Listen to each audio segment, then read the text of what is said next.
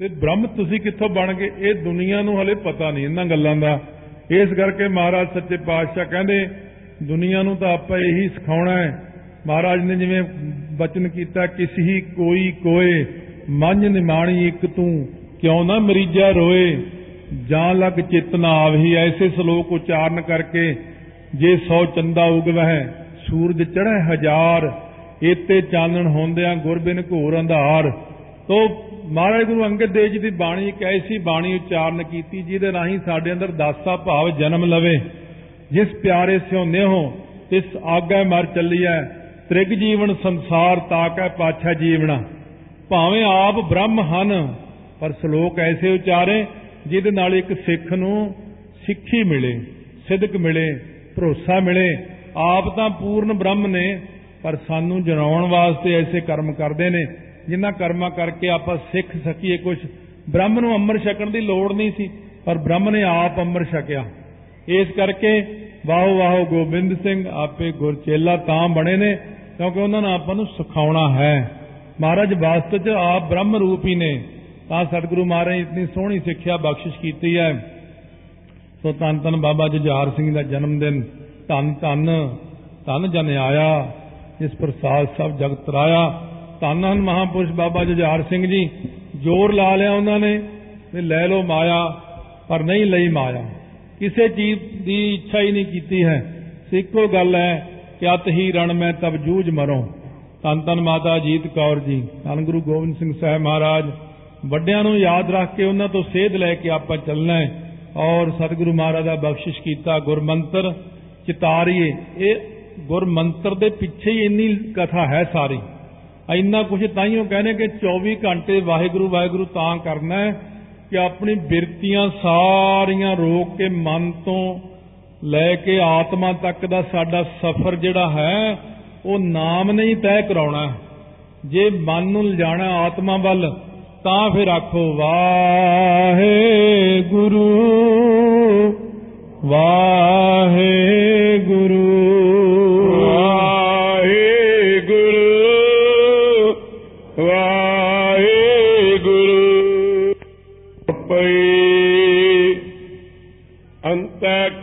ਕਰਨ ਬ੍ਰਿਤੀ ਸਕੀਰ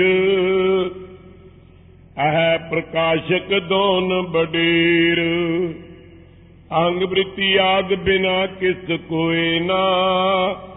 ਆਤਮ ਕੋ ਪ੍ਰਕਾਸ਼ ਸਿਧ ਹੋਏ ਨਾ।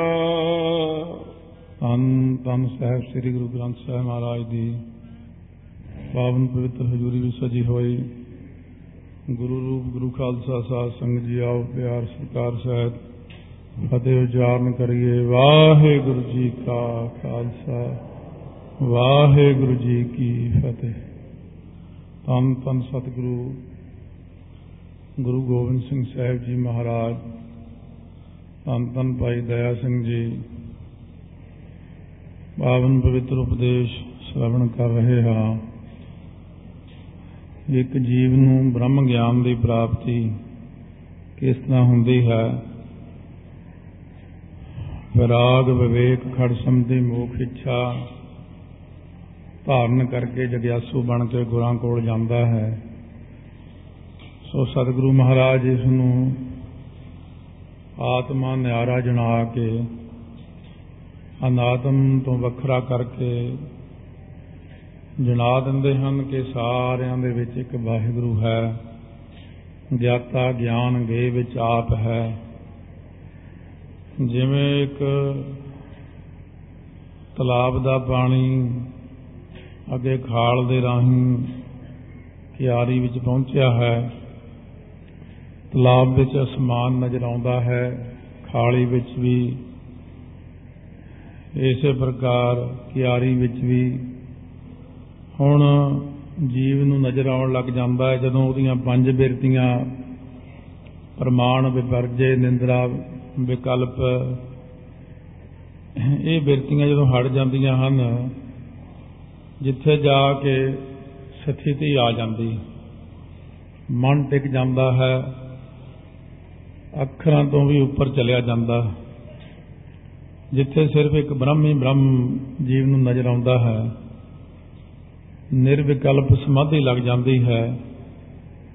ਸਾਰੀਆਂ ਬਿਰਤੀਆਂ ਹੀ ਮੁੱਕ ਜਾਂਦੀਆਂ ਨੇ। ਆਓ ਅੱਗੇ ਸਰਵਣ ਕਰਦੇ ਆਂ ਪਿਆਰ ਸਤਿਕਾਰ ਨਾਲ।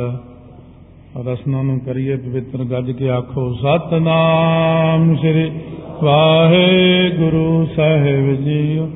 ਸਤਨਾਮ ਸ੍ਰੀ ਵਾਹਿਗੁਰੂ ਸਾਹਿਬ ਜੀ ਚੁਪਈ ਅੰਤੈ ਕਰਣ ਬ੍ਰਿਤੀ ਸਕੀਰ ਅਹੈ ਪ੍ਰਕਾਸ਼ਿਤ ਦੋਨ ਬਡੇਰ।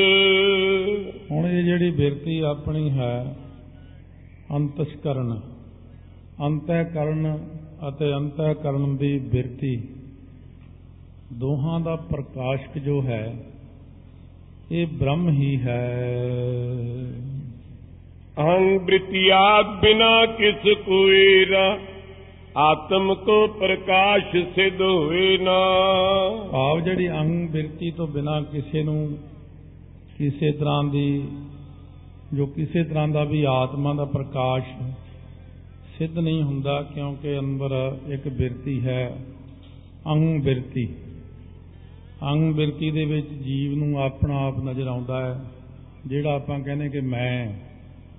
ਉਹੀ ਮੈਂ ਇਸ ਤਰ੍ਹਾਂ ਬਦਲ ਜਾਂਦਾ ਹੈ ਇਹ ਜਿਹੜੇ ਅੰਦਰੋਂ ਆਵਾਜ਼ ਆਉਂਦੀ ਹੈ, ਇਹ ਅਸਲ ਵਿੱਚ ਆਤਮਾ ਹੀ ਹੈ, ਜਿਹੜੀ ਇਹਨਾਂ ਨੂੰ ਪ੍ਰਕਾਸ਼ਦੀ ਹੈ।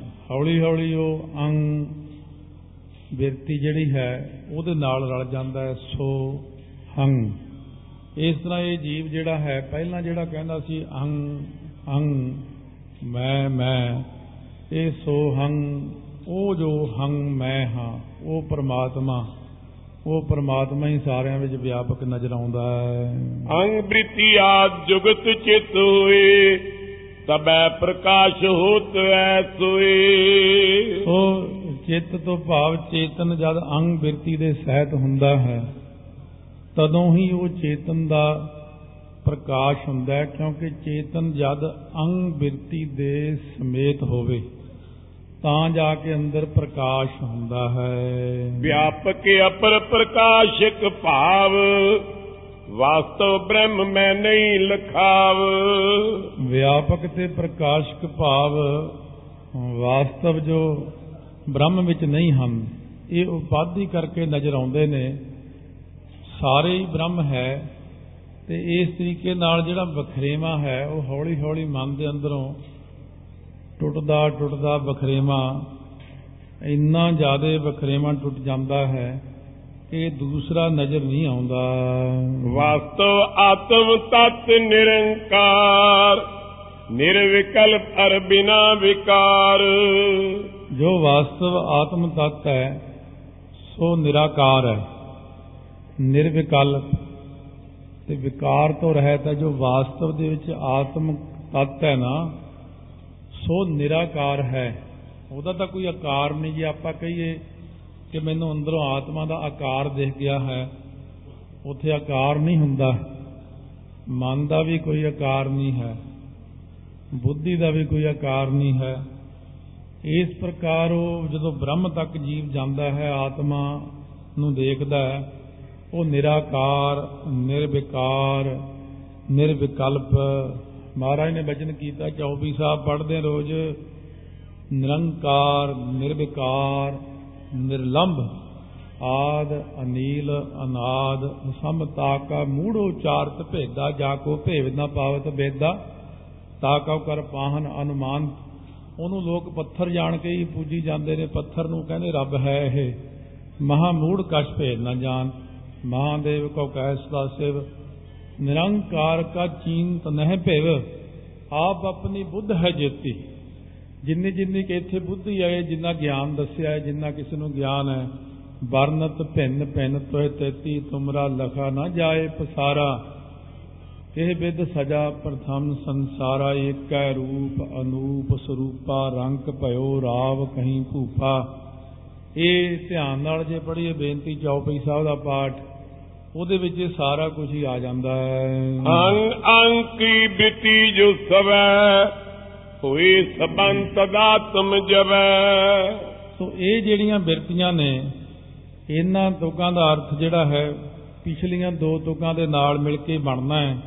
ਕਿ ਵਿਚਲੀਆਂ ਚਾਰ ਜਿਹੜੀਆਂ ਉਹ ਜੋ ਲੋਹੇ ਤੇ ਅੱਗ ਦੇ ਦ੍ਰਿਸ਼ਟਾਂਤ ਵਾਲੀਆਂ ਬਾਅਦ ਵਿੱਚ ਆਉਣਗੀਆਂ, ਕਿ ਅਹੰ ਅਹੰ ਬਿਰਤੀ ਦਾ ਜੋ ਸਮੁਦਾਇ ਹੈ, ਜਦੋਂ ਉਹਨਾਂ ਨਾਲ ਆਤਮਾ ਦਾ ਤਦਾਤਮ ਸੰਬੰਧ ਹੁੰਦਾ ਹੈ, ਤਾਂ ਆਤਮਾ ਅਹੰ ਦਾ ਸੰਬੰਧ ਪਾ ਕੇ ਵਿਆਪਕਤਾ ਤੇ ਪ੍ਰਕਾਸ਼ਤਾ ਨਾਮ ਪਾਉਂਦਾ, ਜਿਸ ਤਰ੍ਹਾਂ ਲੋਹੇ ਦੇ ਗੋਲੇ ਨਾਲ ਅੱਗ ਦਾ ਜਦ ਤਦਾਤਮ ਸੰਬੰਧ ਹੁੰਦਾ ਹੈ, ਤਾਂ ਲੋਹਾ ਅੱਗ ਨਾਲ ਇੱਕ ਰੰਗ ਹੋ ਜਾਂਦਾ ਹੈ। ਤਦੋਂ ਅਗਨੀ ਦੇ ਗੁਣ ਤਪਤ ਨੂੰ ਪਾ ਕੇ ਲੋਹਾ ਕੱਖਾਂ ਨੂੰ ਸਾੜਦਾ ਹੈ। ਇਸ ਵਿੱਚ ਇਸ਼ਾਰਾ ਇਹ ਵੀ ਜਾਪਦਾ ਕਿ ਬਿਰਤੀ ਜਿਹੜੀ ਅਰੂੜ ਚੇਤਨ ਅਵਿਦਿਆ ਦਾ ਵਿਰੋਧੀ ਹੈ। ਇਸ ਕਰਕੇ ਤਦਾਤਮ ਉਸੇ ਦਾ ਰੂਪ ਹੋ ਜਾਣਾ ਤੋਂ ਭਾਵ ਹੈ, ਜਿਵੇਂ ਅੱਗ ਦੇ ਵਿੱਚ ਲੋਹਾ ਪਾ ਦਈਏ, ਲੋਹਾ ਲਾਲ ਹੋ ਗਿਆ, ਲੋਹੇ ਵਿੱਚ ਤਪਸ਼ ਪੈਦਾ ਹੋ ਗਈ, ਉਹ ਲੋਹੇ ਦਾ ਕਾਲਾ ਪੁਣਾ, ਸਖਤ ਪੁਣਾ ਮਿਟ ਗਿਆ। ਇਸੇ ਤਰ੍ਹਾਂ ਹੀ ਇਹ ਕਲਪ ਤਦਾਤਮ ਸੰਬੰਧ ਪਾ ਕੇ ਹੀ ਮਾਇਆ ਸ੍ਰਿਸ਼ਟੀ ਨੂੰ ਰਚਦੀ ਹੈ। ਇਸੇ ਤਰ੍ਹਾਂ ਹੀ ਇੱਥੇ ਵਿਸਤਾਰ ਦਿੱਤਾ ਹੈ। ਜਥਾ ਲੋਏ ਕੇ ਗੋਲੇ ਸੰਗ ਅਗਨ ਤਦਾਤਮ ਹੋਏ ਇੱਕ ਰੰਗ। ਜਿਵੇਂ ਲੋਹੇ ਦਾ ਗੋਲਾ ਪਾ ਦੀ ਅੱਗ ਵਿੱਚ ਉਹ ਤਦਾਤਮ ਜਿਹੜਾ ਹੁੰਦਾ ਹੈ ਉਸੇ ਦਾ ਰੂਪ ਹੋ ਜਾਣਾ। ਇਹਨੂੰ ਕਲਪ ਤਦਾਤਮ ਸੰਬੰਧ ਕਹਿੰਦੇ ਨੇ। ਉਹ ਅੱਗ ਦੇ ਵਿੱਚ ਪੈ ਕੇ ਲੋਹਾ ਲਾਲ ਹੋ ਗਿਆ। ਪਾਏ ਅਗਨ ਕੇ ਗੁਣ ਕਿਉ ਲੋਆ ਤ੍ਰਿਣ ਆਦਿਕ ਕੋ ਦਾਹਤ ਉਹਾ ਅਗਨੀ ਦੇ ਗੁਣ ਲੋਹਾ ਪ੍ਰਾਪਤ ਕਰ ਲੈਂਦਾ ਹੈ ਲਾਲ ਹੋ ਜਾਂਦਾ ਹੈ ਤਪਸ਼ ਵਾਲਾ ਹੋ ਜਾਂਦਾ ਹੈ। ਇਉਂ ਕੱਖ ਆਦਿਕ ਜਿਹੜੇ ਨੇ ਸਾੜਦਾ ਹੈ ਹੱਥ ਸਾੜ ਦਿੰਦਾ ਹੈ। ਆਤਮ ਅਹੰਗ ਸੰਬੰਧ ਕੋ ਪਾਏ ਵਿਆਪਕ ਅਪਰ ਪ੍ਰਕਾਸ਼ਿਤ ਆਏ। ਸੋ ਇਸ ਪ੍ਰਕਾਰ ਦੇ ਨਾਲ ਕਿ ਜਿਹੜਾ ਹੈ ਨਾ ਸਾਡਾ ਆਤਮਾ ਇਹਦੇ ਨਾਲ ਮਿਲ ਕੇ ਅੰਗ ਦਾ ਸੰਬੰਧ ਪਾ ਕੇ ਵਿਆਪਕ ਜਿਹੜਾ ਹੈ ਪਰਮੇਸ਼ਰ, ਉਸ ਨੂੰ ਪ੍ਰਕਾਸ਼ਦਾ ਹੈ। ਕਿਉਂਕਿ ਅੰਗ ਬਿਰਤੀ ਜਿਹੜੀ ਸਾਡੀ ਹੈ, ਇਹ ਇੱਥੇ ਆ ਕੇ ਫਾਇਦੇਮੰਦ ਵੀ ਹੈ। ਅੰਗ ਬਿਰਤੀ ਜਦੋਂ ਹੋ ਗਈ, ਇਹਦੇ ਨਾਲ ਆਤਮਾ ਦਾ ਮਿਲਾਪ ਹੋਇਆ, ਤਾਂ ਉੱਥੇ ਸੁੱਧੋ ਹੰ ਬੁੱਧੋ ਹੰ ਇੱਕ ਜਾਪ ਹੈ। ਇਹ ਪ੍ਰਗਟ ਹੋ ਜਾਂਦਾ ਹੈ ਕਿ ਮੈਂ ਹੀ ਉਹ ਸ਼ੁੱਧ ਹਾਂ। ਇਹ ਜਾ ਕੇ ਬਿਰਤੀ ਬ੍ਰਹਮ ਗਿਆਨ ਵਿੱਚ ਪ੍ਰਾਪਤ ਹੁੰਦੀ ਹੈ। ਇਤਿਆਦਿਕ ਨਿਤ ਪ੍ਰਤੀ ਵਿਚਾਰੋ ਨਿਧਿਆਸਨ ਕੋ ਨੀਕੇ ਧਾਰੈ ਇਤਿਆਦਿਕ ਨਿਤਾ ਪ੍ਰਤੀ ਵਿਚਾਰੇ ਆਪਣੇ ਆਪ ਨੂੰ ਨਿਧਿਆਸਨ ਜੋ ਸਿਮਰਨ ਹੈ ਕਮਾਈ ਹੈ ਸੁਣਿਆ ਪਹਿਲਾਂ ਫਿਰ ਮੰਨਣ ਦੀ ਪੌੜੀ ਆਈ ਹੈ ਫਿਰ ਨਿਧਿਆਸਨ ਸਿਮਰਨ ਜਿਹੜਾ ਕਰੀ ਜਾਣਾ ਕਮਾਈ ਲਗਾਤਾਰ ਵਾਹਿਗੁਰੂ ਵਾਹਿਗੁਰੂ ਵਾਹਿਗੁਰੂ ਕਰਨਾ। ਇਹਨੂੰ ਆਪਣੇ ਹਿਰਦੇ ਦੇ ਅੰਦਰ ਨਿਧਿਆਸਣ ਨੂੰ ਕਰੇ। ਤੀਨ ਸਰੀਰਨ ਤੇ ਮੈਂ ਨਿਆਰੋ ਤੀਨ ਅਵਸਥਾ ਸਾਖੀ ਧਾਰੋ। ਇਹ ਜਿਹੜੇ ਤਿੰਨ ਸਰੀਰ ਨੇ ਸਾਡੇ ਇਹਨਾਂ ਤੋਂ ਮੈਂ ਨਿਆਰਾ ਹਾਂ। ਸੋ ਤਿੰਨਾਂ ਅਵਸਥਾ ਦਾ ਸਾਖੀ ਹਾਂ। ਐਸਾ ਮਨ ਦੇ ਅੰਦਰ ਇਹ ਆਪਣੇ ਆਪ ਆਉਣ ਲੱਗ ਜਾਂਦਾ ਹੈ ਕਿ ਜਿਵੇਂ ਆਪਾਂ ਪਹਿਲਾ ਜਿਹੜਾ ਹੈ ਇੰਦਰੀਆਂ, ਇਹਦੀ ਪੌੜੀ ਨੂੰ ਚੜ ਕੇ ਉੱਪਰ ਗਏ ਮਨ ਮਨ ਤੋਂ ਉੱਤੇ ਬੁੱਧੀ ਬੁੱਧੀ ਤੋਂ ਉੱਤੇ ਆਤਮਾ 'ਚ ਜਦ ਗਏ, ਤਾਂ ਪ੍ਰਤੀਤ ਹੋਇਆ ਕਿ ਆਤਮਾ ਵਿੱਚ ਬੈਠ ਕੇ ਗਿਆਨ ਹੁੰਦਾ ਅਹੰ ਬਿਰਤੀ ਜਦ ਆਪਣੀ ਉੱਥੇ ਜਾ ਕੇ ਮਿਲੀ ਅਹੰ ਬ੍ਰਹਮ ਅਸਮੀ 'ਚ ਚਲੇ ਗਏ, ਤਾਂ ਆਪਾਂ ਥੱਲੇ ਵਾਲੀਆਂ ਚੀਜ਼ਾਂ ਨੂੰ ਇਉਂ ਦੇਖਦੇ ਆ ਕਿ ਮੈਂ ਇਹਨਾਂ ਦਾ ਪ੍ਰਕਾਸ਼ਕ ਹਾਂ ਬੁੱਧੀ ਆਤਮਾ ਬਿਨਾਂ ਕੁਝ ਨਹੀਂ ਕਰ ਸਕਦੀ, ਜੜ ਹੈ। ਮਨ ਵੀ ਨਹੀਂ ਕੁਝ ਕਰ ਸਕਦਾ, ਇਹ ਵੀ ਜੜ ਹੈ। ਇੰਦਰੀਆਂ ਵੀ ਨਹੀਂ ਕੁਝ ਕਰ ਸਕਦੀਆਂ, ਇਹ ਵੀ ਜੜ ਨੇ। ਇਉਂ ਜਾਣ ਕੇ ਫਿਰ ਆਤਮਾ ਇਹਨਾਂ ਤਿੰਨਾਂ ਤੋਂ ਵੱਖਰਾ ਹੋ ਕੇ ਇਹਨਾਂ ਦਾ ਮਾਲਕ ਹੈ ਜੋ। ਕਿਉਂਕਿ ਪਹਿਲਾਂ ਤਾਂ ਆਪਾਂ ਇਹਨਾਂ ਦੇ ਗੁਲਾਮ ਹੈ ਇੰਦਰੀਆਂ ਦੇ ਗੁਲਾਮ ਬਣ ਬੈਠੇ, ਮਨ ਦੇ ਗੁਲਾਮ, ਬੁੱਧੀ ਦੇ ਗੁਲਾਮ। ਜਦੋਂ ਆਤਮਾ 'ਚ ਗਏ ਤਾਂ ਗਿਆਨ ਹੋਇਆ ਕਿ ਮੈਂ ਤਾਂ ਸ਼ੇਰ ਦਾ ਪੁੱਤਰ ਹਾਂ। ਐਵੇਂ ਐਵੇਂ ਦੇ ਨਹੀਂ ਮਗਰ ਐਵੇਂ ਲੱਗਿਆ ਵਿਸ਼ਿਆਂ ਵਿਕਾਰਾਂ ਦੇ ਵਿੱਚ। ਇਸ ਤਰ੍ਹਾਂ ਜੀਵ ਦੀ ਬਿਰਤੀ ਗਿਆਨ ਪ੍ਰਾਪਤ ਕਰਕੇ ਫਿਰ ਇਹਨਾਂ ਅਨਾਤਮ ਚੀਜ਼ਾਂ ਨਾਲੋਂ ਟੁੱਟ ਕੇ ਆਤਮਾ ਦੇ ਵਿੱਚ ਜੀਵ ਵਾਸਾ ਕਰਦਾ ਹੈ। ਨਿਤ ਸੁਧ ਹੈ ਗਿਆਨ ਸਰੂਪ ਇਕ ਰਸ ਅਚਲ ਆਨੰਦ ਅਨੂਪ। ਆਤਮਾ ਵਾਸਤਵ ਵਿੱਚ ਨਿਤ ਸ਼ੁੱਧ ਤੇ ਗਿਆਨ ਸਰੂਪ ਹੈ। ਆਤਮਾ ਨੂੰ ਕੁਝ ਨਹੀਂ ਹੁੰਦਾ। ਆਤਮਾ ਦਾ ਨਿਤ ਸ਼ੁੱਧ ਰੂਪ ਹੈ, ਗਿਆਨ ਸਰੂਪ ਹੈ, ਪਰ ਇਹ ਨੁਕਸ ਕਿੱਥੇ ਪੈਂਦਾ? ਨੁਕਸ ਪੈਂਦਾ ਸਾਡੀ ਬੁੱਧੀ ਵਿੱਚ, ਕਿਉਂਕਿ ਬੁੱਧੀ ਦਾ ਮੁੱਖ ਆਤਮਾ ਵੱਲ ਨਹੀਂ ਹੈ। ਬੁੱਧੀ ਜਿਹੜੀ ਆ, ਉਹ ਮਨ ਦੇ ਨਾਲ ਲੱਗ ਗਈ ਹੈ ਮਨ ਇੰਦਰੀਆਂ ਨਾਲ, ਇੰਦਰੀਆਂ ਸਾਡੀਆਂ ਵਿਸ਼ਿਆਂ ਵਿੱਚ, ਇਸ ਕਰਕੇ ਇਹ ਅੰਨੇ ਹੋ ਗਏ ਤਿੰਨੇ। ਹੀ। ਜਦੋਂ ਇਹ ਅੰਨੇ ਨੇ ਤਿੰਨੇ ਜਦੋਂ ਇਹ ਆਤਮਾ ਵੱਲ ਨੂੰ ਮੋੜਾ ਪਾਉਂਦੇ ਨੇ, ਤਾਂ ਆਤਮਾ ਦੇ ਪ੍ਰਕਾਸ਼ ਸਹਿਤ ਇਹ ਸਾਰਾ ਕੁਝ ਹੀ ਸੁੱਧ ਹੋ ਜਾਂਦਾ। ਮਨ ਵੀ ਸ਼ੁੱਧ, ਬੁੱਧੀ ਵੀ ਸ਼ੁੱਧ, ਇੰਦਰੀਆਂ ਵੀ ਸ਼ੁੱਧ, ਤਨ ਤੇ ਮਨ ਪਾਵਨ ਹੋ ਜਾਂਦਾ ਹੈ। ਮਹਾਰਾਜ ਨੇ ਤਾਈਓ ਕਿਹਾ, ਪਵਿੱਤ ਹੋਏ ਸੇ ਜਨਾ ਜਿਨ੍ਹੀ ਹਰ ਧਿਆਇਆ ਹਰ ਧਿਆਇਆ ਪਵਿੱਤ ਹੋਏ। ਗੁਰਮੁਖ ਜਿਨ੍ਹੀ ਧਿਆਇਆ, ਪਵਿੱਤ ਮਾਤਾ ਪਿਤਾ ਕੁਟੰਬ ਸਹਿਤ ਸਿਉ, ਪਵਿੱਤ ਸੰਗਤ ਸਬਾਈਆ। ਕਹਿੰਦੇ ਪਵਿੱਤ ਸੁਣਦੇ ਪਵਿੱਤ ਸੇ ਪਵਿੱਤ ਜਿਨ੍ਹੀ ਮਨ ਵਸਾਇਆ ਜਿਨ੍ਹੀ ਮਨ ਵਸਾਇਆ ਇੱਥੇ ਆ ਗਿਆ।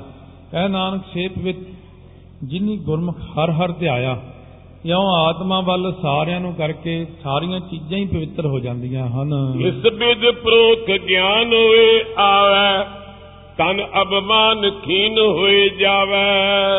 ਸੋ ਨਮੋ ਪ੍ਰੋਛ ਪਾਲਨ ਜੋ ਗੁਪਤ ਪਾਲਣਾ ਕਰਦਾ। ਇਹ ਜਾਪ ਸਾਹਿਬ ਚ ਅੱਖਰ ਪੜ੍ਹਦੇ ਹਾਂ ਆਪਾਂ। ਇਸ ਵਿਦ ਪ੍ਰੋਖ ਗਿਆਨ ਹੋਏ ਆਵੈ। ਇਹ ਪ੍ਰੋਖ ਗਿਆਨ ਤੇ ਅਪਰੋਖ ਦੋ ਗਿਆਨ ਨੇ।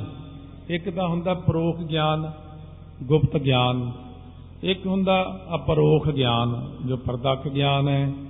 ਇੱਕ ਬਾਹਰੋਂ ਕੋਈ ਅੱਜ ਨਵਾਂ ਬੰਦਾ ਆ ਗਿਆ, ਆਪਾਂ ਉਹਨੂੰ ਕਹੀਏ ਉਧਰ ਸਰੋਵਰ ਹੈ। ਉਹਨੇ ਦੇਖਿਆ ਨਹੀਂ ਕਦੇ, ਪਹਿਲੀ ਵਾਰ ਆਇਆ।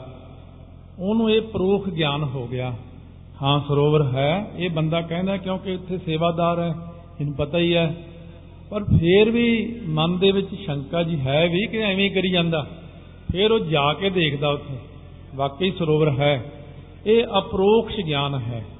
ਸਾਹਮਣੇ ਚੀਜ਼ ਨੇ ਪ੍ਰਤੱਖ ਹੋ ਜਾਣਾ ਅਪਰੋਕਸ਼ ਗਿਆਨ ਤੇ ਗੁਪਤ ਗਿਆਨ ਦਾ ਮਤਲਬ ਪਰੋਕਸ਼ ਗਿਆਨ।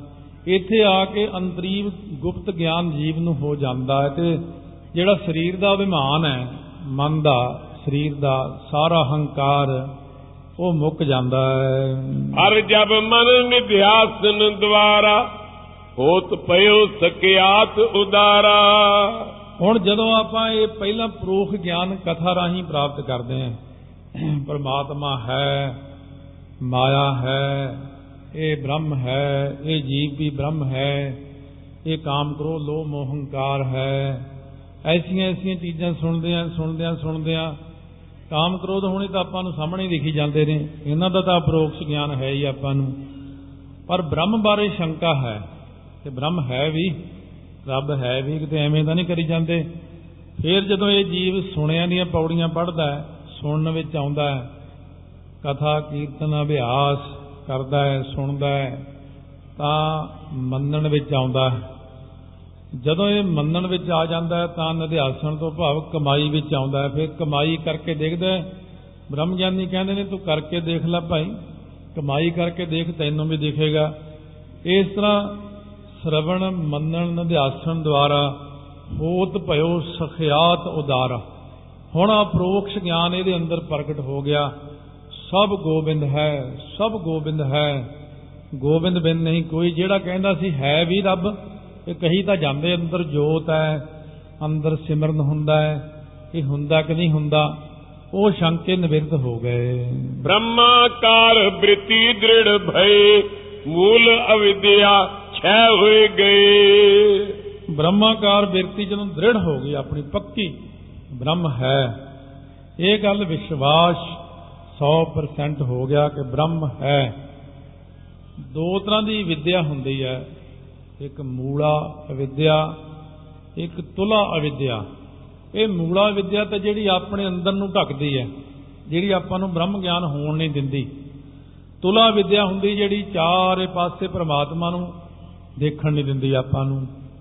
ਹੈ ਤਾਂ ਵਾਹਿਗੁਰੂ ਸਾਹਮਣੇ ਹੀ ਨੇ, ਇਸ ਵਕਤ ਵੀ ਪ੍ਰਕਾਸ਼ ਉਹਨਾਂ ਦਾ ਸਾਰੇ ਕਿਤੇ ਹੈ। ਪਰ ਤੁਲਾ ਵਿਦਿਆ ਹੋਣ ਕਰਕੇ ਢਕਿਆ ਪਿਆ ਹੈ। ਜਿਵੇਂ ਆਪਣੇ ਕਮਰੇ ਦੇ ਵਿੱਚ ਮੋਮਬੱਤੀ ਫਰਸ਼ ਦੇ ਉੱਤੇ ਜਗਦੀ ਹੋਵੇ, ਉਹਦੇ ਉੱਤੇ ਬਾਲਟੀ ਮੋਢੀ ਮਾਰਦੀ ਹੈ ਕਮਰੇ 'ਚ ਤਾਂ ਹਨੇਰਾ ਹੋ ਗਿਆ। ਮੋਮਬੱਤੀ ਤਾਂ ਜਗਦੀ ਹੈ, ਪਰ ਹਨੇਰਾ ਕਿਉਂ ਹੋ ਗਿਆ? ਕਿਉਂਕਿ ਉਹਦੇ ਉੱਤੇ ਬਾਲਟੀ ਮੋਢੀ ਮਾਰ ਦਿੱਤੀ। ਧੰਪਿਆ ਗਿਆ ਹੈ। ਇਹਨੂੰ ਮੂਲਾ ਵਿਦਿਆ ਕਹਿੰਦੇ ਨੇ। ਅੰਦਰ ਆਪਣੇ ਆਤਮਾ ਤਾਂ ਹੈ, ਪਰ ਆਤਮਾ ਨੂੰ ਸਾਡੇ ਸਰੀਰ ਨੇ, ਸਾਡੀ ਇੰਦਰੀਆਂ ਨੇ, ਮਨ ਨੇ, ਬੁੱਧੀ ਨੇ, ਵਿਸ਼ੀਆਂ ਵਿਕਾਰਾਂ ਨੇ, ਮੋਹ, ਮਾਇਆ, ਮਮਤਾ ਨੇ ਢੱਕ ਲਿਆ। ਢਕਣ ਕਰਕੇ ਸਾਨੂੰ ਜੇ ਕੋਈ ਕਹੇ ਤੇਰੇ ਅੰਦਰ ਪ੍ਰਮਾਤਮਾ ਹੈ ਤਾਂ ਆਪਾਂ ਕਹਿੰਦੇ ਪਤਾ ਨਹੀਂ ਹੈ ਕਿ ਨਹੀਂ ਹੈ। ਪਹਿਲਾਂ ਤਾਂ ਇਹੀ ਨਹੀਂ ਮੰਨਦਾ। ਫਿਰ ਥੋੜਾ ਥੋੜਾ ਚਾਨਣ ਹੋਣ ਲੱਗ ਜਾਂਦਾ ਫਿਰ ਕੁਝ ਮੰਨਦਾ ਹੈ। ਫਿਰ ਇਹਨੂੰ ਪ੍ਰਕਾਸ਼ ਹੋ ਜਾਂਦਾ ਫਿਰ ਸਾਖਿਆਤ ਹੁੰਦਾ ਹੈ। ਤਨ ਅਬਮਾਨ ਕਾ ਪੁਨਰੈ ਆਪਨ ਸਰੂਪ ਜਥਾਰਤ ਲੈ। ਜਦੋਂ ਆਪਾਂ ਨੂੰ ਆਪਣਾ ਯਥਾਰਥ ਸਰੂਪ ਅੰਦਰੋਂ ਨਜ਼ਰ ਆ ਗਿਆ ਆਤਮਾ ਮੈਂ ਆਤਮਾ ਹਾਂ। ਉਦੋਂ ਸਰੀਰ ਦਾ ਅਭਿਮਾਨ ਆਪਣੇ ਆਪ ਹੀ ਟੁੱਟ ਜਾਂਦਾ ਹੈ। ਮੈਂ ਸਰੀਰ ਨਹੀਂ ਹਾਂ। ਜਿਵੇਂ ਆਪਾਂ ਕੱਪੜੇ ਪਾਏ ਹੋਏ ਨੇ, ਜਿਵੇਂ ਕਿਸੇ ਬੰਦੇ ਨੂੰ ਇਹ ਅਗਿਆਨ ਖੜਾ ਹੋ ਜਾਵੇ ਕਿ ਮੈਂ ਕੁੜਤਾ ਪਜਾਮਾ ਹਾਂ। ਮੈਂ, ਜਿਵੇਂ ਆਪਾਂ ਕਿਸੇ ਨੂੰ ਕਹਿੰਦੇ ਤੂੰ ਤਾਂ ਪਜਾਮਾ ਹੀ ਹੈ ਜਾਂ ਕੁੜਤਾ ਹੈ। ਤਾਂ ਉਹ ਵੀ ਮੰਨਣ ਲੱਗ ਜੇ ਵੀ ਮੈਂ ਤਾਂ ਹਾਂ, ਮੈਂ ਕੁੜਤਾ ਹੀ ਹਾਂ। ਤੂੰ ਤਾਂ ਪੱਗ ਹੈ। ਉਹ ਬੰਦਾ ਹੌਲੀ ਹੌਲੀ ਜੇ ਉਹਨੂੰ ਗਿਆਨ ਹੋਣ ਲੱਗ ਜੇ ਉਹ ਕਹੇਗਾ, ਨਹੀਂ, ਮੈਂ ਕੁੜਤਾ, ਪਜਾਮਾ ਨਹੀਂ ਹਾਂ। ਮੈਂ ਤਾਂ ਬੰਦਾ, ਮੈਂ ਸਰੀਰ ਹੈ ਮੇਰਾ। ਇਸੇ ਤਰ੍ਹਾਂ ਹੀ ਇਹ ਜਿਹੜਾ ਭਇਆ ਪੁਰਾਣਾ ਚੋਲਾ, ਇਹ ਜਿਹੜਾ ਸਾਨੂੰ ਸਰੀਰ ਮਿਲਿਆ ਹੋਇਆ ਨਾ, ਵਾਸਤਵ ਵਿੱਚ ਤੇ ਕੱਪੜਾ ਹੀ ਆ। ਤੋ ਇਹ ਕੱਪੜਾ ਜਦੋਂ ਆਪਾਂ ਆਪਣੇ ਆਪ ਨੂੰ ਹੁਣ ਸਰੀਰ ਸਮਝਦੇ ਆ, ਕੱਪੜਾ ਹੀ ਸਮਝੀ ਜਾਂਦੇ ਆ, ਮੈਂ ਉਂਗਲਾ ਹਾਂ, ਮੈਂ ਹੱਥ ਹਾਂ, ਮੈਂ ਬਾਹਾਂ, ਮੈਂ ਲੱਤਾਂ, ਮੈਂ ਸਰੀਰ। ਜਦੋਂ ਅੰਦਰ ਆਪਣਾ ਅਸਲੀ ਰੂਪ ਆਤਮਾ ਨਜ਼ਰ ਆ ਗਿਆ ਉਦੋਂ ਇਹ ਸਾਰਾ ਕੁਝ ਹੀ ਮੁੱਕ ਜਾਣਾ ਉਹ ਮੈਂ ਤੇ ਕੀ ਹਾਂ ਤੇ ਮੈਂ ਸਮਝਦਾ ਆਪਣੇ ਆਪ ਨੂੰ ਕੀ ਰਿਹਾ? ਅਸਲ ਗਿਆਨ ਹੋ ਗਿਆ। ਉਰ ਸਿਮਰਨ ਆਤਮ ਵਿਗਿਆਨ ਗਿਆਨ ਵਿਗਿਆਨ ਪ੍ਰਕਾਸ਼ਮਾਨ ਔਰ ਹਿਰਦੇ ਦੇ ਵਿੱਚ ਸਿਮਰਨ ਕਰਨੇ ਕਰਕੇ ਇਹਨੂੰ ਪ੍ਰਾਪਤ ਹੋ ਗਿਆ ਵਿਗਿਆਨ। ਵਿਗਿਆਨ ਤੇ ਗਿਆਨ ਵਿਗਿਆਨ ਪ੍ਰਕਾਸ਼ ਮਹਾਨ ਇਹ ਕਿਹੜੀਆਂ ਕਿਹੜੀਆਂ ਚੀਜ਼ਾਂ ਪਹਿਲਾਂ ਆਪਾਂ ਕਹਿ ਚੁੱਕੇ ਹਾਂ ਗਿਆਨ ਜਿਹੜਾ ਪ੍ਰੋਕਸ਼ ਗਿਆਨ ਤੇ ਵਿਗਿਆਨ ਜਿਹੜਾ ਅਪਰੋਕਸ਼ ਗਿਆਨ ਦਾ ਮਹਾਨ ਪ੍ਰਕਾਸ਼ ਇਹ ਜੀਵ ਦੇ ਅੰਦਰ ਹੋ ਜਾਂਦਾ ਹੈ। ਖਤ ਪ੍ਰਮਾਣ ਕਰ ਲਿਓ ਪ੍ਰਕਾਸ਼ ਤਿਨ ਤੇ ਪਈ ਅਵਿਦਿਆ ਨਾਸ। ਖਟ ਪ੍ਰਮਾਣ ਅੱਗੇ ਚੱਲੇ ਨੇ 6 ਪ੍ਰਮਾਣ ਨੇ ਇਹਨਾਂ ਕਰਕੇ ਪ੍ਰਕਾਸ਼ ਹੋਇਆ। ਉਹਨਾਂ ਤੋਂ ਸਾਡੇ ਅੰਦਰ ਜਿਹੜੀ ਅਵਿਦਿਆ ਹੈ ਉਹ 6 ਪ੍ਰਮਾਣਾਂ ਕਰਕੇ ਨਾਸ ਹੁੰਦੀ ਹੈ। ਆਪਨ ਮੋਹ ਕਾਰਜ ਕੋ ਕਰਬੇ ਨਹੀਂ ਅਵਿਦਿਆ ਸਮਰਥ ਧਰਬੇ ਕਿਉਂਕਿ ਜਿਹੜੀ ਅਵਿਦਿਆ ਹੈ, ਆਪਣਾ ਕਾਰਜ ਕਰਨ ਲਈ ਇਹ ਖੁਦ ਸਮਰੱਥ ਨਹੀਂ ਹੈ। ਕਿਉਂਕਿ ਮੋਹ ਆਦਿਕ ਆਪਣੇ ਕਾਰਜ ਕਰਨੇ ਨੂੰ ਅਵਿਦਿਆ ਸਮਰੱਥਾ ਨਹੀਂ ਧਾਰਨ ਕਰ ਸਕਦੀ। ਕਿਉਂਕਿ ਅਵਿਦਿਆ ਵੀ ਜੜ ਹੈ। ਵਾਸਤਵ ਦੇ ਵਿੱਚ ਜਿਵੇਂ ਇੱਕ ਬਹੁਤ ਮੀਲਾਂ ਦੇ ਵਿੱਚ ਫੈਲੀ ਹੋਈ ਫੈਕਟਰੀ ਹੈ, ਉਹਦੇ ਵਿੱਚ ਇੰਨੀਆਂ ਮਸ਼ੀਨਾਂ ਇੰਨੀਆਂ ਮਸ਼ੀਨਾਂ ਕੋਈ ਅੰਤ ਨਹੀਂ। ਬੜੇ ਆਪਾਂ ਹੈਰਾਨ ਹੋ ਵੀ ਇੰਨੀ ਵੱਡੀ ਫੈਕਟਰੀ ਪਰ ਜੇ ਉਹਦੀ ਲਾਈਟ ਚਲੀ ਜਾਵੇ, ਸਾਰਾ ਕੁਝ ਹੀ ਬੰਦ ਹੋ ਜਾਂਦਾ ਉਹਦਾ। ਕੋਈ ਚੀਜ਼ ਨਹੀਂ ਚੱਲਦੀ। ਇਸੇ ਤਰ੍ਹਾਂ ਸਰੀਰ ਅੰਦਰ ਜਿੰਨੀਆਂ ਚੀਜ਼ਾਂ ਵਿਦਿਆ ਤੱਕ ਵੀ ਗਿਣ ਰਹੇ ਆ, ਤੇ ਵਿਦਿਆ ਵੀ ਆਤਮਾ ਦੇ ਪ੍ਰਕਾਸ਼ ਤੋਂ ਬਿਨਾ ਇੱਕ ਤਰ੍ਹਾਂ ਪੱਥਰ ਰੂਪ ਹੀ ਹੈ ਜੜ ਰੂਪ ਹੈ। ਅਵਿਦਿਆ ਆਪਣੇ ਆਪ ਮੋਹ ਨੂੰ ਗ੍ਰਹਿਣ ਨਹੀਂ ਕਰ ਸਕਦੀ, ਜਦ ਤੱਕ ਇਹਨੂੰ ਪ੍ਰਕਾਸ਼ ਨਹੀਂ ਮਿਲਦਾ। ਸੋ ਪ੍ਰਮਾਣ ਖਤ ਸੁਨ ਚਿਤ ਲਾਏ ਜਿਸ ਤੇ ਸੰਸੈ ਸਭ ਬਿਨਸਾਏ। ਉਹ ਛੇ ਪ੍ਰਮਾਣ ਸੁਣੋ ਚਿੱਤ ਲਾ ਕੇ ਜਿਹਦੇ ਕਰਕੇ ਜਿਹੜਾ ਮਨ ਦਾ ਸੰਸਾ ਹੈ ਨਾ ਸੋ ਜਿਵੇਂ ਸੰਸਾ ਆਪਣਾ ਦੂਰ ਕਰਨਾ ਆਪਾਂ ਨੇ ਸੋ ਮਹਾਰਾਜ ਜਿਵੇਂ ਕਹਿੰਦੇ ਠਾਕੁਰ ਤੁਮ ਸਰਨਾਈ ਆਇਆ। ਉਤਰ ਗਿਆ ਮੇਰੇ ਮਨ ਕਾ ਸੰਸਾ ਜਬ ਤੇ ਦਰਸ਼ਨ ਪਾਇਆ। ਇਹ ਹੁਣ ਸੰਸਾ ਦੂਰ ਕਰਦੇ ਹਨ। ਵੇਦ ਰੂ ਸਤਗੁਰ ਸ਼ਬਦ ਸੋ ਸੁਨ ਕਰ ਮਹਾਵਾਕ ਤੇ ਨਿਰਣੈ ਉਰ ਧਰ। ਹੁਣ ਇਹਦੇ ਵਿੱਚ ਜਿਹੜਾ ਹੈ ਨਾ ਸਾਰਿਆਂ ਨਾਲੋਂ ਪਹਿਲਾਂ ਸ਼ਬਦ ਪ੍ਰਮਾਣ ਹੈ। ਸ਼ਬਦ ਪ੍ਰਮਾਣ ਇਉਂ ਹੁੰਦਾ ਕਿ ਜਿਵੇਂ ਅ, ਸਤਿਗੁਰੂ ਮਹਾਰਾਜ ਦੀ ਬਾਣੀ ਹੈ। ਸਤਿਗੁਰੂ ਦੇ ਸ਼ਬਦ ਨੇ ਜਾਂ ਵੇਦਾਂ ਸ਼ਾਸਤਰਾਂ ਸਿਮਰਤੀਆਂ ਦੇ ਸ਼ਬਦ ਨੇ। ਗੁਰੂ ਗ੍ਰੰਥ ਸਾਹਿਬ 'ਚ ਜਿਵੇਂ ਆਉਂਦਾ ਵੇਦ ਸਿਮਰਤ ਵੇਦ ਪੁਰਾਣ ਪੁਕਾਰਨ ਪੋਥੀਆਂ ਨਾਮ ਬਿਨਾ ਸਭ ਕੂੜ ਗੱਲ ਹੀ ਹੋਛੀਆਂ। ਵੇਦਾਂ ਮਹਿ ਨਾਮ ਉਤਮ, ਸੋ ਸੁਣਹਿ ਨਾਹੀ ਫਿਰੈ ਜਿਉ ਬੇਤਾਲਿਆ। ਇਉਂ ਵੇਦ ਅਤੇ ਸਤਿਗੁਰੂ ਦੇ ਸ਼ਬਦ ਜਿਹੜਾ ਸੁਣ ਕਰਕੇ ਮਹਾਵਾਕ ਤੇ ਉਹ ਨਿਰਣਾ ਹੈ, ਉਹ ਹਿਰਦੇ 'ਚ ਧਾਰਨ ਕਰ ਲੈਂਦਾ ਹੈ। ਕਿਉਂਕਿ ਵੇਦ ਨੇ ਜਾਂ ਸਤਿਗੁਰੂ ਨੇ ਜਿਹੜੀ ਗੱਲ ਕਹੀ ਹੈ, ਗੁਰਾਂ ਨੇ ਜਿਹੜੇ ਬਚਨ ਕਹੇ ਨੇ ਕਿ ਉਹ ਬ੍ਰਹਮ ਹੈ, ਉਹ ਵਾਹਿਗੁਰੂ ਹੈ ਵੀ ਸੱਚ ਜਿਵੇਂ ਆਦ ਸੱਚ ਜੁਗਾਦ ਸੱਚ ਦਾ ਬਚਨ ਕੀਤਾ ਮਹਾਰਾਜ ਨੇ। ਇਸ ਤਰ੍ਹਾਂ ਇਹ ਸ਼ਬਦ ਦੁਆਰਾ ਮਨ ਦੇ ਅੰਦਰ ਪ੍ਰਮਾਣ ਪ੍ਰਾਪਤ ਹੋ ਗਿਆ ਕਿ ਬ੍ਰਹਮ ਹੈ। ਸ਼ਬਦ ਪ੍ਰਮਾਣ ਇਹੀ ਇੱਕ ਜਾਨ ਬ੍ਰਹਮ ਆਤਮਾ ਨਿਰਨੈ ਠਾਨ। ਇਹ ਸ਼ਬਦ ਦਾ ਪ੍ਰਮਾਣ ਜਾਣ ਹੀ ਸ਼ਬਦ ਰਾਹੀਂ ਪ੍ਰਮਾਣ ਅੰਦਰ ਪ੍ਰਾਪਤ ਹੋ ਗਿਆ। ਕਿਹੜਾ? ਕਿ ਜਿਹੜਾ ਬ੍ਰਹਮ ਅਤੇ ਆਤਮਾ ਹੈ ਇਹ ਇੱਕ ਹੈ। ਇਸ ਤਰੀਕੇ ਦੇ ਨਾਲ ਵੇਦ ਤੇ ਸਤਿਗੁਰ ਦੇ ਉਪਦੇਸ਼ ਸੁਣ ਕੇ ਮਹਾਵਾਕ ਦੇ ਸਿਧਾਂਤ ਹਿਰਦੇ 'ਚ ਧਾਰਨੇ ਬ੍ਰਹਮ ਆਤਮਾ ਦਾ ਨਿਰਣੈ ਸੋ ਜਿਹੜਾ ਹੈ ਨਾ ਗ੍ਰਹਿਣ ਕਰਨਾ ਇਹ ਸ਼ਬਦ ਪ੍ਰਮਾਣ ਕਹਾਉਂਦਾ ਹੈ। ਦੂਸਰ ਜੋ ਅਨਮਾਨ ਕਹਤੇ ਹੈ ਜਿਨ ਦੇਖ ਕਰ ਵਸਤ ਲੈਤ ਹੈ। ਸ਼ਬਦ ਪ੍ਰਮਾਣ ਤੋਂ ਬਾਅਦ ਆਉਂਦਾ ਅਨੁਮਾਨ ਪ੍ਰਮਾਣ ਸੋ ਅਨੁਮਾਨ ਲਾਉਣਾ। ਸੋ ਇਸ ਕਰਕੇ ਦੇਖ ਕੇ ਅਨੁਮਾਨ ਲਾਉਨੇ ਜਿਵੇਂ ਆਪਾਂ ਚਿੰਨ ਦੇਖ ਕੇ ਮਨ ਦੇ ਅੰਦਰ ਅਨੁਮਾਨ ਲਾਉਨੇ ਆ ਇਸ ਤਰ੍ਹਾਂ ਪ੍ਰਮਾਣ ਅੱਗੇ ਦੱਸਦੇ ਹਨ।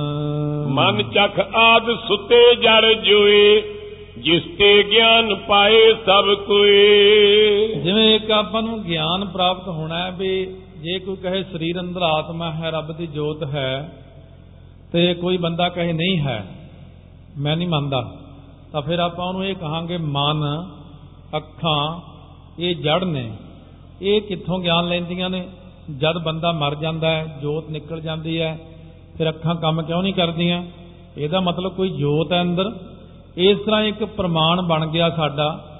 ਉਹ ਅਨੁਮਾਨ ਪ੍ਰਮਾਣ ਅੰਦਾਜ਼ਾ ਲਾਉਨੇ ਆ ਵੀ ਹਾਂ, ਜੋਤ ਹੈ। ਤਾਈਓ ਤਾਂ ਬੋਲਦੇ ਆ, ਸੁਣਦੇ ਆ, ਦੇਖਦੇ ਆ, ਤੁਰਦੇ ਫਿਰਦੇ ਆ ਤੋ ਇਸ ਤਰ੍ਹਾਂ ਦੇ ਨਾਲ ਇਹ ਅਨੁਮਾਨ ਲਾਇਆ ਕਿ ਵਾਕਈ ਅੰਦਰ ਜੋਤ ਹੈ। ਸੋ ਆਤਮ ਹੈ ਜਾਣਿਓ ਜਾਏ ਸਾਖੀ ਤੀਨ ਅਵਸਥਾ ਗਾਏ। ਸੋ ਜਿਸ ਆਤਮਾ ਤੋਂ ਇਹ ਸਾਰੇ ਗਿਆਨ ਪ੍ਰਾਪਤ ਕਰਦੇ ਨੇ ਸਾਡੇ ਇੰਦਰੀਏ ਇਸ ਗੱਲ ਤੋਂ ਜਾਣਿਆ ਜਾਂਦਾ ਕਿ ਉਹ ਆਤਮਾ ਹੈ। ਭਾਵ ਮਨ ਇੰਦਰੀਆਂ ਦੀ ਚੇਸ਼ਟਾ ਦੇਖ ਕੇ ਇਹਨਾਂ ਨੂੰ ਸਫੁਰਨ ਕਰਨ ਵਾਲੇ ਕਰਤਾ ਜੋ ਹੈ ਨਾ ਇਹਨਾਂ ਦਾ ਅੰਦਰ ਆਤਮਾ ਉਹਦਾ ਅਨੁਮਾਨ ਲੱਗ ਜਾਂਦਾ ਹੈ। ਨਿਤ ਸੁਧ ਸਤ ਜੋ ਪਰਮ ਆਨੰਦ ਸ਼ਰਵਣ ਕਰਿਓ ਜੋ ਪ੍ਰਥਮ ਬਿਲੰਦ। ਜੋ ਨਿਤ ਹੈ ਆਤਮਾ ਵੀ ਉਹੀ ਚੀਜ਼ ਹੈ। ਜੋ ਨਿਤ ਹੈ ਨਿਤ ਕੌਣ ਹੈ? ਪ੍ਰਮਾਤਮਾ। ਨਿਤ ਕੌਣ ਹੈ? ਆਤਮਾ। ਦੋਨੋਂ ਇੱਕੋ ਹੀ ਨੇ। ਸ਼ੁੱਧ ਹੈ ਵਾਹਿਗੁਰੂ ਸ਼ੁੱਧ ਹੈ ਆਤਮਾ।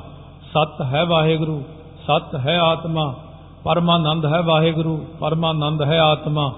ਇਹ ਜਿਹੜਾ ਬਚਨ ਹੈ ਇਹ ਮਨ ਦੇ ਅੰਦਰ ਫਿਰ ਪਰਪੱਕ ਹੋ ਜਾਂਦਾ ਹੈ। ਸ਼ਬਦ ਸਪਰਸ਼ ਰੂਪ ਰਸ ਗੰਧ ਜਿਸ ਤੇ ਲਖਤ ਇੰਦਰੈ ਸੰਬੰਧ।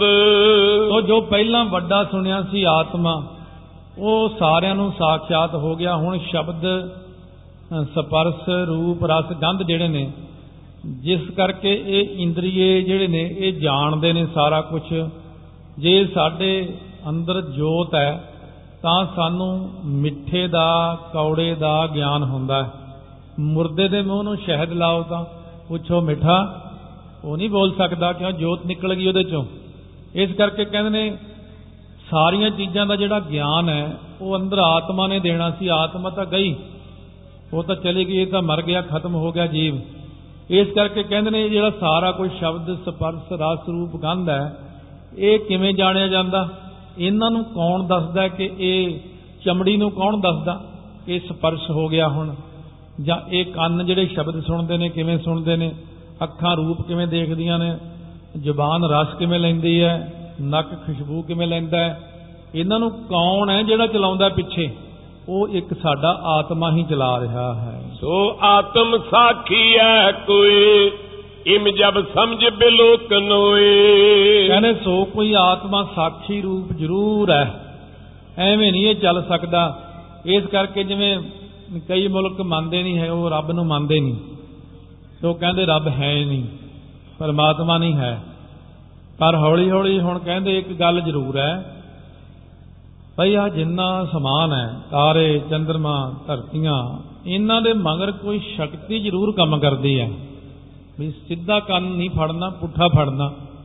ਸੋ ਇਸ ਕਰਕੇ ਉਹ ਬੰਦਾ, ਹਰੇਕ ਬੰਦਾ ਇਹ ਗੱਲ ਮੰਨ ਲਵੇ ਕਿ ਵਾਹਿਗੁਰੂ ਹੈ ਤਾਂ ਗੱਲ ਹੀ ਮੁੱਕ ਜਾਂਦੀ। ਪਰ ਸਾਰੇ ਜਣੇ ਇਸ ਗੱਲ ਨੂੰ ਮੰਨਦੇ ਨਹੀਂ, ਪਰ ਜਦੋਂ ਕਿਰਿਆ ਦੇਖਦੇ ਨੇ, ਉਦੋਂ ਜ਼ਰੂਰ ਕਹਿੰਦੇ ਇਹਦੇ ਪਿੱਛੇ ਕੋਈ ਸ਼ਕਤੀ ਕੰਮ ਕਰਦੀ ਹੈ। ਇਸ ਕੋ ਨਾਮ ਜਾਨ ਅਨਮਾਨ ਸ਼ਰਵਣ ਉਪਰੰਤ ਮਨਨ ਇਸ ਜਾਨ।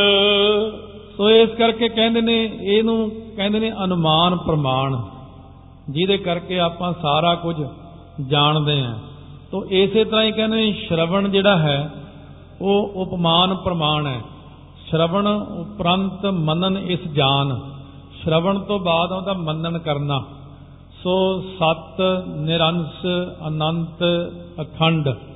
ਉਹ ਜੋ ਆਤਮਾ ਹੈ ਨਾ ਜੋ ਬ੍ਰਹਮ ਹੈ ਸਤ ਰੂਪ ਹੈ ਅੰਸ਼ ਭਾਗ ਤੋਂ ਰਹਿਤ ਹੈ ਅੰਤ ਰਹਿਤ ਹੈ ਉਹ ਸਾਰਾ ਕੁਝ ਆਤਮਾ ਹੀ ਵਹਿਰ ਅੰਤਰ ਪੂਰਨ ਬ੍ਰਹਮੰਡ।